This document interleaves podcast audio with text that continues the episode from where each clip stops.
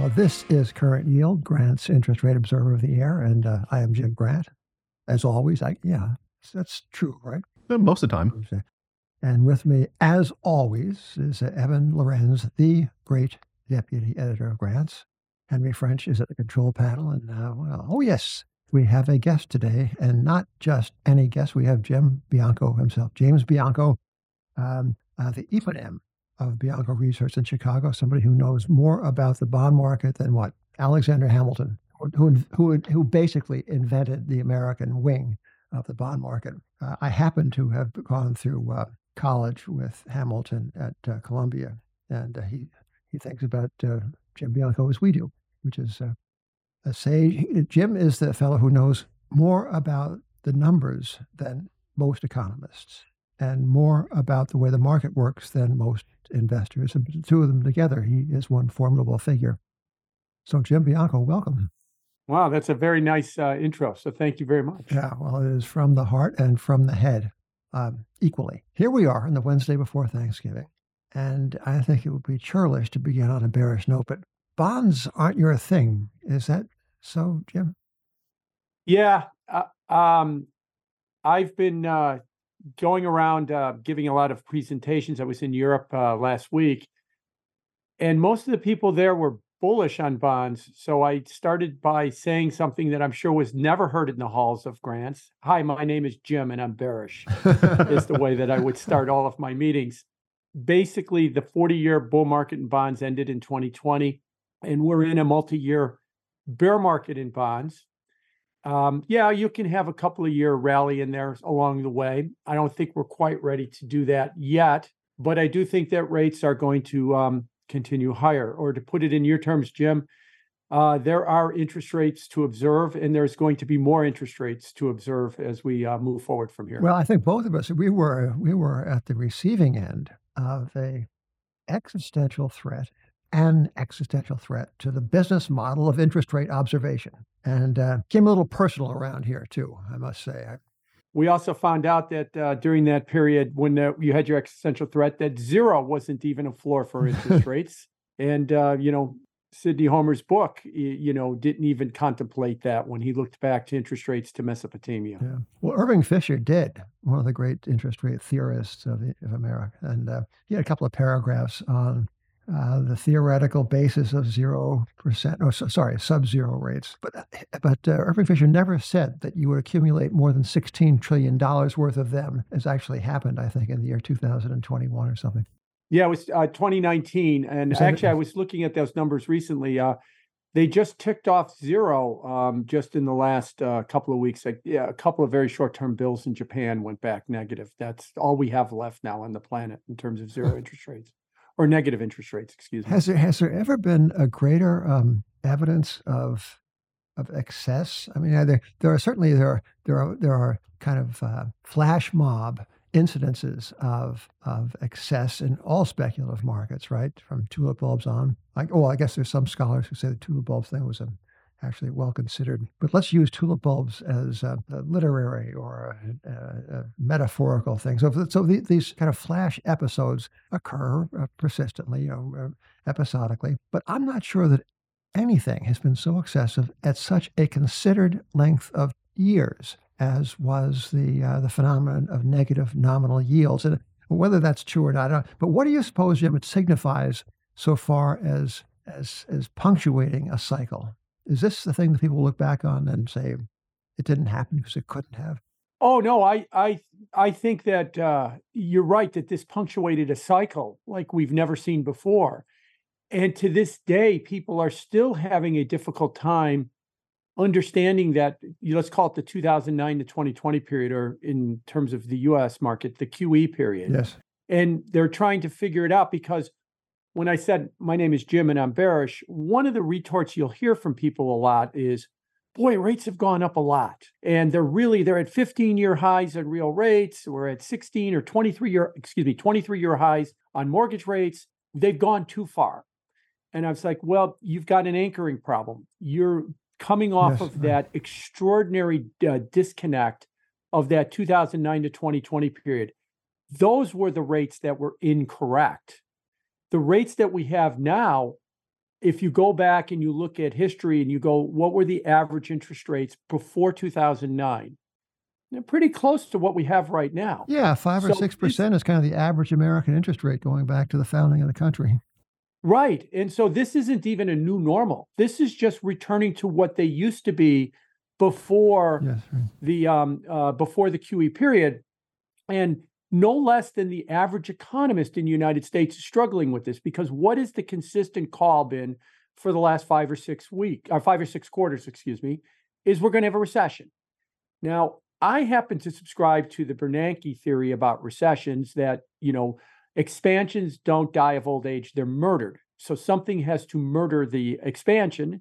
And eventually something does. They always do. But the perception is that that murder weapon has been higher interest rates. Mm. And it mm. hasn't come to pass because, as you pointed out, 5 6% has been the average. That's pretty much where we're approaching with rates. They haven't gone high enough to break anything yet. And since they haven't, that's why we continue to see the economy perform better than we think. And that's going to lead, I think, to ultimately even higher rates. And eventually we'll get to that point where either the murder weapon is interest rates or it's oil. Those are usually the two uh, most um, commonly seen murder weapons, or financial crisis like we saw, saw in 2008. But one of those will eventually come mm-hmm. down the pike and murder this. But right now, the idea that the consensus on Wall Street is that the current level of interest rates is that murder weapon, I don't think is quite there yet. Yeah. If the economy is murdered by higher rates, what signs do you see? And uh, in recent weeks, we've actually heard a number of kind of negative anecdotes, like subprime auto delinquencies are the highest ever, at least going back to like the early 90s. We've had Walmart, Wendy's, Target, um, Home Depot come out and talk about a weakening consumer. It seems like some things are slowing, despite the fact that we're getting really still good economic numbers overall. If the economy is going to die from higher rates, what does it look like, and what are you looking for? Yeah, so you know, let's keep in mind that the third quarter GDP, and I just look at GDP as just being an aggregation of all the statistics, was very strong. So we're seeing some slowdown from that. And yeah, anywhere in a $30 trillion economy, you're going to find problems, whether it's in delinquencies here or housing there, um, you know, the consumer here or manufacturing there. There's always going to be some issues. But to your question, what is it that will tell you that we're really on the pre- pre- precipice of breaking something, to use the Wall Street parlance, risk markets. Um, when we break something, the last thing you want to do is own stocks. You don't want to own stocks in the process of breaking something on the idea of, oh, good, everything's going to hell, so lower interest rates means that I should be long stocks. It's, oh, good, everything's going to hell means I got to get out of the riskiest of assets, which would be something like equities. So, since the equity market seems to be having no problem with this, since the corporate credit markets don't seem to have a problem with this, I, I kind of conclude that we're not there yet in terms of having that murder weapon, um, you know, e- exercising itself right now. No, Jim, the, the, the government would seem to have a, a vested interest in uh, lower rates. It is, of course, a, a massive net debtor. It is a collector of capital gains taxes, and it is a bank regulator. And as to the third, um, uh, the third item, bank regulation, a scholar at the uh, American Enterprise Institute, uh, Paul Kupiec, uh, just out with an analysis. Uh, he looked at bank call reports as of June 30th and found that uh, something like 2,300 or 2,400 banks holding about slightly more than half of the assets, total assets in the banking system, um, were marked to market uh, on a leverage ratio basis, and they showed uh, less than 4%, which is a threshold for uh, you know, corrective action, uh, the uh, the brand of being significantly undercapitalized. So the the banking system is still kind of not, not teetering exactly, but it is it is um, bearing the burden of um, a very very quick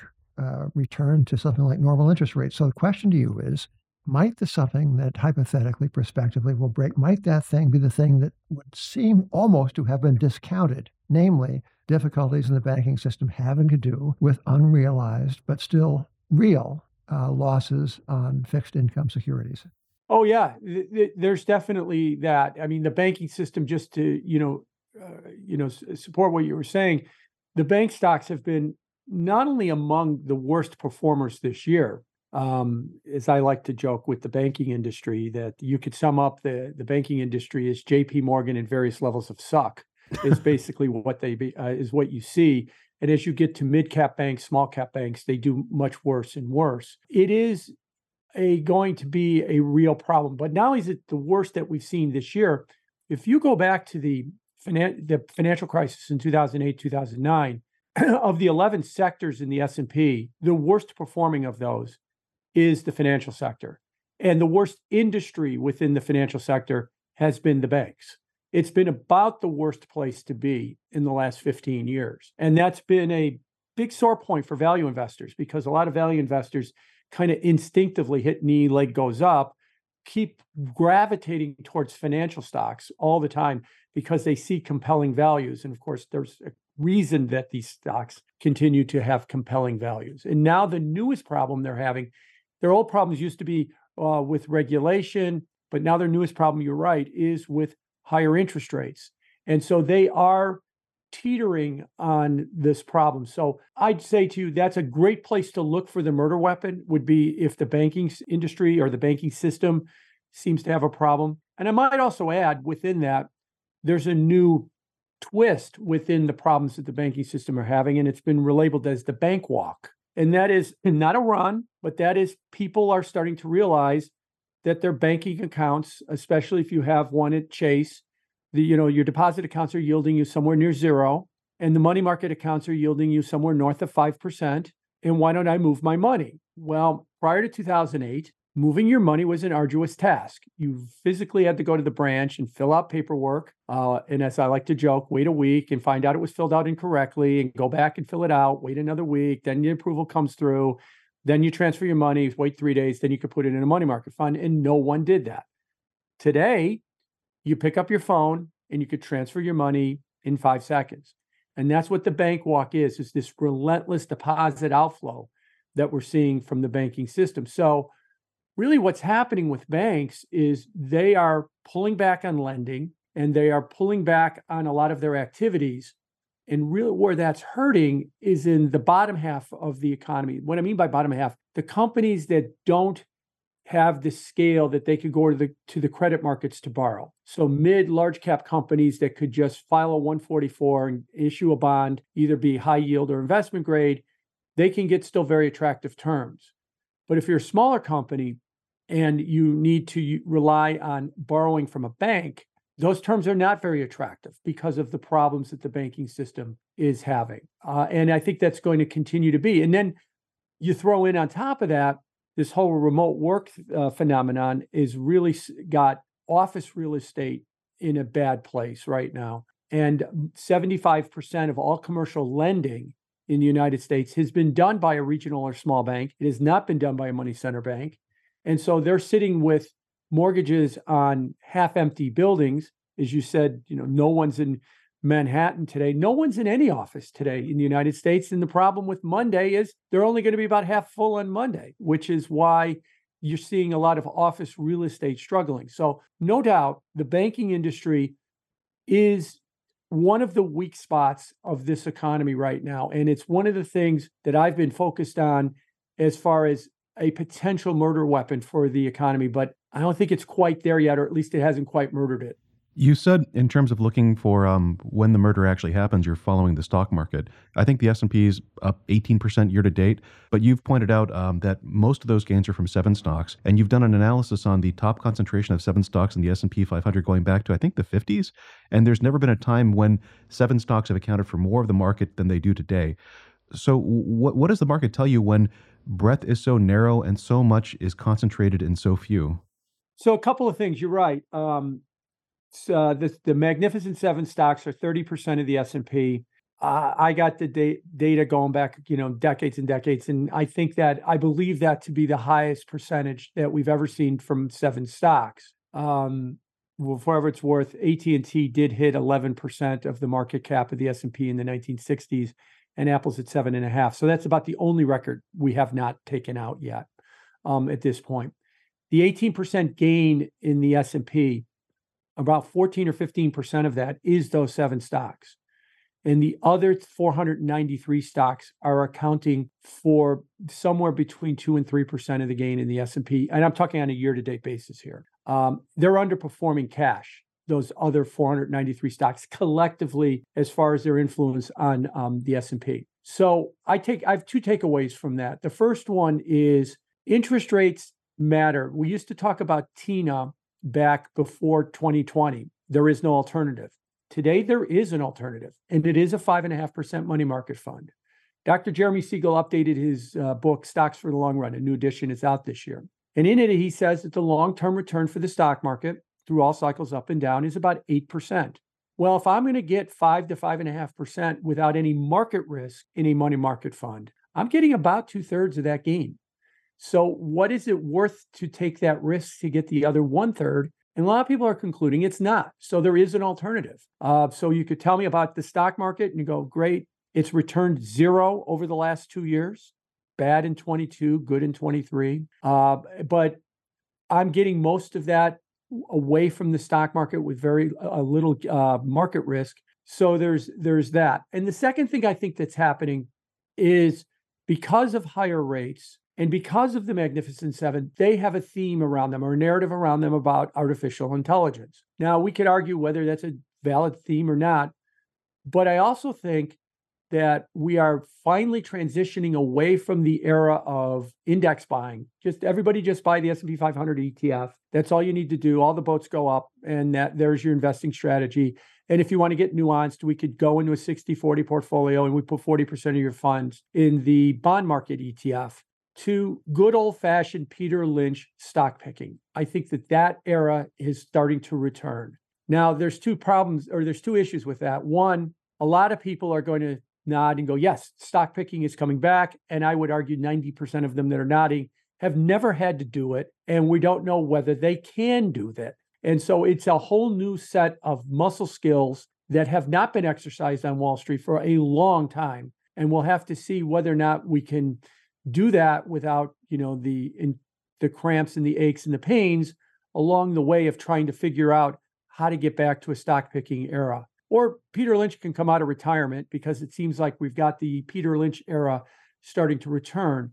And, uh, and so I do think that one of the reasons that we are going back to a stock picking environment is because we are in what I've referred to as a post COVID economy.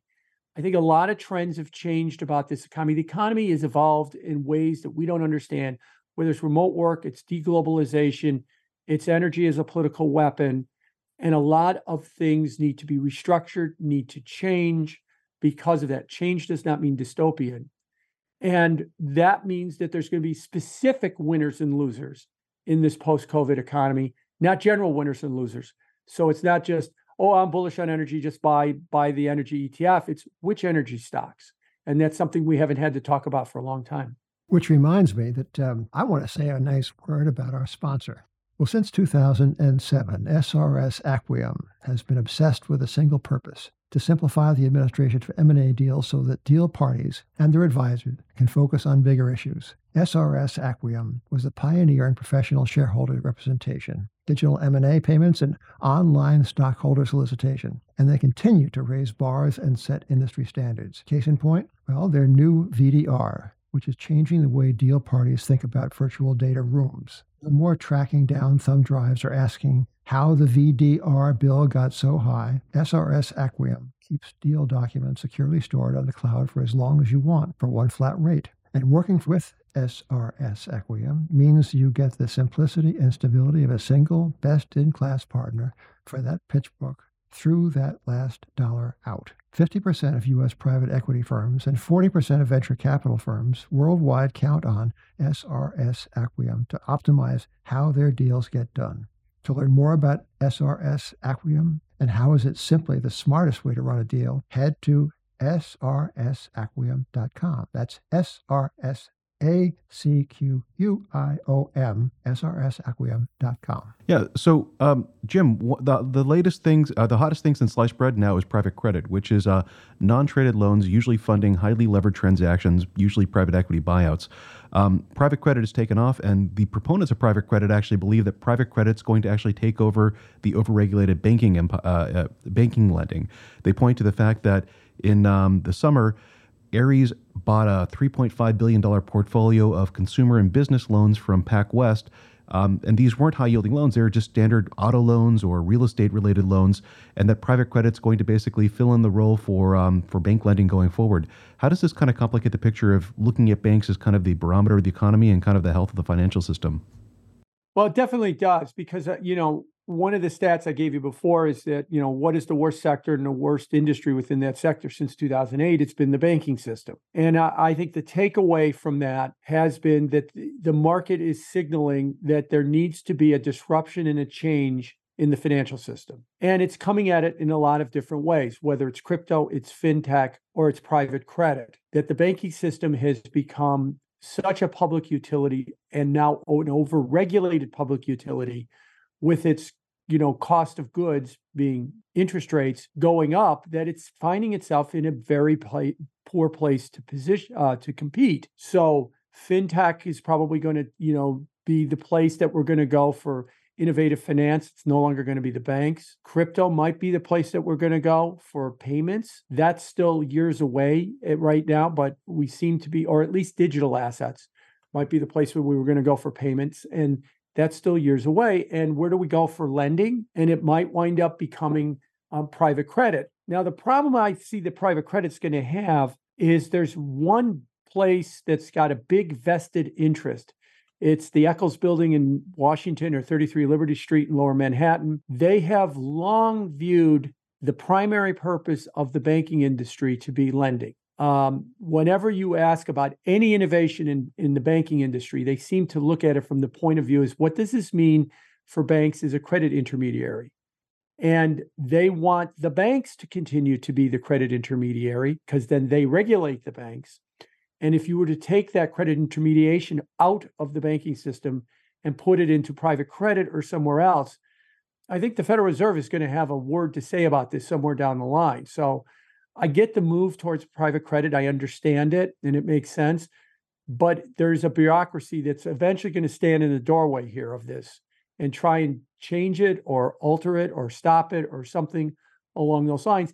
And that's merely looking at the history of the Federal Reserve. Whenever there's any times there's been any kind of of um, in money market fund in the 1970s, the Federal Reserve was dead set against that because they saw it as a threat to the banking system and they saw it as a threat to them being able to regulate the banking system. So I think this is just a continuation of that trend that they'll have a word to say about private credit at some point when it gets to that critical mass that they start to worry about it. Jim, the, the tempo of this uh, bond bear market that may or may not lie ahead of us um, is, of course, of, uh, of great interest to people. It makes a lot of difference whether interest rates uh, uh, go up at uh, 1% every 10 years or 1% every five months, as they seem to have done since the bottom and, and only a couple of years ago. Amazing uh, acceleration of rates since 2021, say. You know, that we've only had three we've only had two bond bear markets uh, since the turn of the 20th century. The first one, 1900, 1920, it took uh, long bond 10 years to move 100 basis points up. And second bond bear market, 1946, 81, it took 10 years for the long dated treasury to move from two and a quarter to three and a quarter. So here we are, and uh, say it's uh, the third bond bear market of uh, modern history. And the movement from like nothing to 5% was, what, 18 months? So, what do you, what does the future, what does your technical work and what do your instincts tell you about the likely tempo of rising rates in the fiscal quarters and years to come? So you're right that this has been this has been completely unprecedented. Ed McQuarrie, Santa Clara University has got data on the bond market back to the you know the 18th century. I think 1793 is when his data goes back. And what we've seen in the last two years or three years has not only been the worst bear market in terms of losses in term, total return ever, but it's not even close to that what we've seen before. So why has these losses that we've seen in the bond market been so much greater than everybody else or any other bear market beginning?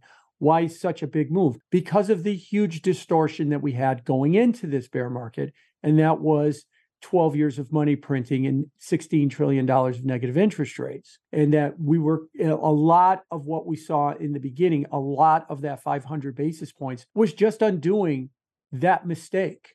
And like I've said earlier, I don't even think we've even overshot yet at this point. We were just undoing a terrible mistake that we saw happen. Uh, and so I guess what I'm going to see from here is that we'll, we'll have a uh, probably a more standard random walk with the bear market. It will overshoot first, undershoot second, uh, but then kind of zigzag its way higher. Those undershoots, otherwise known as counter trend rallies, could last a, a year or two. One of the reasons, you know, talking about you know the technicals in the market uh, and why I said hi, my name is Jim and I'm bearish is the overwhelming majority of fund managers today seem to be very bullish on bonds. Uh, the overwhelming majority of fund managers 10 years ago were very bearish on bonds. The mistake they made 10 years ago was, you know, the Nassim Taleb famous quote from 2010 every human should be short bonds was right 12 years later. It was they had the idea right that bonds represented no value because of the extraordinary actions of quantitative easing and money printing to force interest rates to an unnatural level. But it stayed at those unnatural levels a lot longer than anybody thought. They all thought it would be a period of a month or a year before it would correct. It took, you know, until 2020, 2021 before we saw that um, start to correct. Well, we did a lot of that now with the worst bear market, but I do think now we're going to have to start to see for rates to go on the overshoot. So I expect that, you know, the 10 year yield probably middle of next year might go to at least five and a half. That's where I think fair value is. Then we'll have to see whether or not inflation has settled down enough for the Fed's liking and for the market's liking to stay at that five and a half percent. If inflation stays problematic, and let's call that above three and a half percent on the long run rate of inflation, we might have to see them go higher on interest rates in order to really start to slow things down. Otherwise, we could stay at, at that five and a half percent. But ultimately, if the question is when is that year to 18 month counter trend rally, it's I don't think it's going to come when you've got, you know, the Bank of America Global Fund Manager survey showing the highest level of bullishness in the 21 year history of that survey. When 80% of managers surveyed by Wall Street are saying that interest rates will be lower or bond prices higher in one year. That is almost a universal belief. So we're probably going to have to have some kind of capitulation on that view. And maybe that comes with this whole idea that there isn't going to be a recession and we'll have to review that. And then we could probably start a counter trend rally. Um, and so I still think that we've got a ways to go on the upside for this stage. And then maybe we could start talking about a decent counter trend. But the longer trend is I think we're returning to an inflationary environment similar to what we saw, the way I've defined it between 1968 and 2001. That was an inflationary environment. Now, you might say 2001, there was no inflation in the 80s and 90s. Yes, but we were worried about inflation and we were relieved there wasn't any. So we saw a rally in stocks and bonds. But right now, I think we're we're we're transitioning to a period where we're worried about inflation, and before we can have that real relief that we don't have inflation, I think we're going to have to see at least a capitulation on the view that everybody's long bonds right now and everybody's bullish. And the cons- consensus call is the recession is two quarters away and it will probably always stay two quarters away because I don't think we're going to get one right away. So even if there's a mild recession, could that actually have outsized impacts in the financial markets last uh, compared to previous ones? And the reason I ask is in 2007 through 2009, the Fed took rates to zero, started QE. We also had the TARP Act, which was 700 billion. We had the American Recovery and Reinvestment Act, which was, I think, over a trillion. We had a united Congress and monetary policy to stimulate.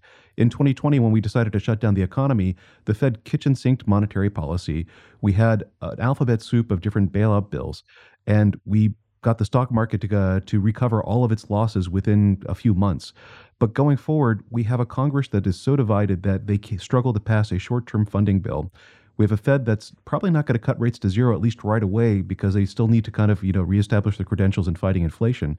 If we don't kind of get this kind of monetary, monetary and fiscal boost, if there is even a mild recession, could that, I guess, surprise people to the downside? What do you mean by surprise them to the downside? You mean interest rates fall a lot more than? Well, I, I think expect? I think I think the, the the expectation is if there's a recession, we're going to get a lot of fiscal stimulus and a lot of monetary stimulus. Suddenly, bonds go down, and all long duration assets like money losing tech stocks go up, and that's great for the markets. But if that condition's not true, could it actually lead to, I guess, a worse hit to financial assets than I think one would expect? Oh yes, Oh yes, I mean what what I think you you run the risk of is if is in the next downturn if we get Wall Street's Wall Street's favorite forecast that is the soft landing. The B of A survey said 75% are predicting a soft landing, and I quipped it's the perfect Wall Street forecast because there's no definition for a soft landing. So I predict something that has no definition. I could therefore define it later on to tell you why I was right, as opposed to a hard landing, which is a recession that has more of a definition. Or to stick with the metaphor, no landing just means a continued expansion, which is what we've seen for the last several quarters. We know what that is. And so it's harder to redefine that. But if we get some kind of a soft landing or a mild recession or something like that, or something that approaches what people think that means, again, it's not defined. The Fed is going to be in a very, or financial markets, the Congress and the Fed, I don't just want to implicate the Fed, might be in a very difficult spot. If I'm right, we are transitioning to an inflationary period any type of answer of oh we've got to cut rates massively uh, we've got to you know we've got to see fiscal stimulus maybe even nqt maybe talk about doing more money printing that could produce a toxic reaction in markets because if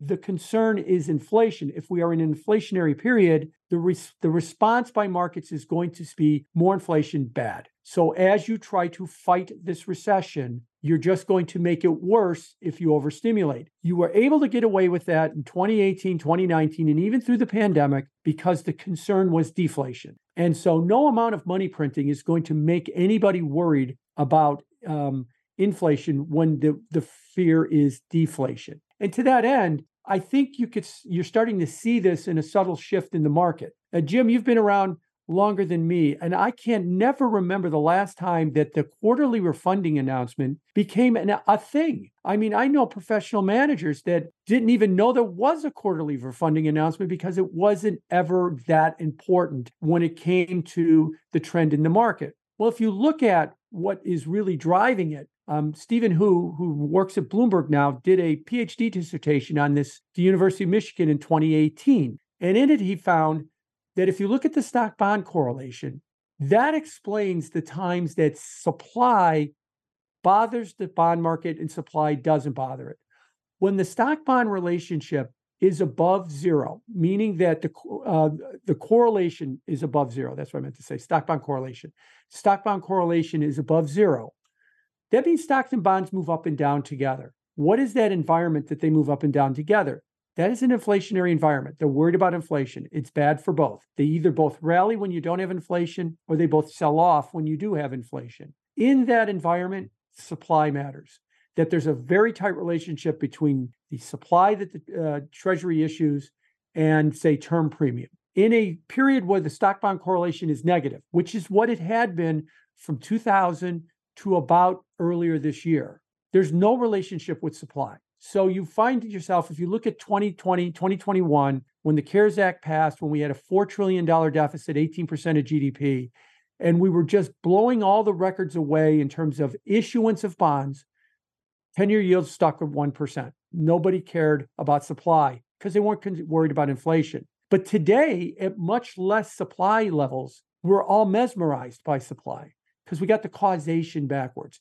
We are transitioning to inflation, and it's inflation that's driving yeah. the theory or the fear that's causing supply to be the problem. So it's inflation is the is the the cause and the effect is supply. Yeah, I, I, I think there's a lot of truth there. I mean, in the uh, in the 1980s during the Reagan terms, um, uh, yields were sawed in half as the public debt tripled. I believe that's those are the figures. Um, but in the 1970s, Jim, uh, supply was in fact a thing, and the quarterly refunding was uh, was a point of, of, focus because perhaps because of uh, inflation was a driver, but still um, uh, supply seemed to matter as it subsequently did not matter in the very in the least. But you know, I wonder if if uh, there could be a return to concern about uh, what uh, the old folks would call the public credit that has not been, as you say, a thing in basically in our lifetimes. Mine being rather longer. But the idea that the United States, uh, gifted as it has been with a reserve currency, could ever have to worry about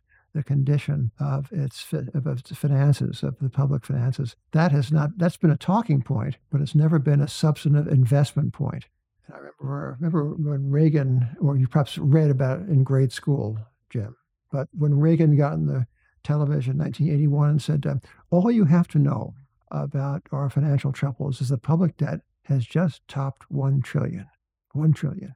So uh, what is it today? It's more than that, right, Jim? 33 trillion. So is it, here's my question. Is it possible that the, uh, that the country, that the United States government examined as one would, um, uh, you know, like the city of New York. The city of New York is a, is a is a credit sensitive operation. You wouldn't know it from the way the bonds trade, but still, it's, it can't print its own money. Is the United States coming to be regarded worldwide as a credit sensitive issuer? And is there a ceiling on the public debt?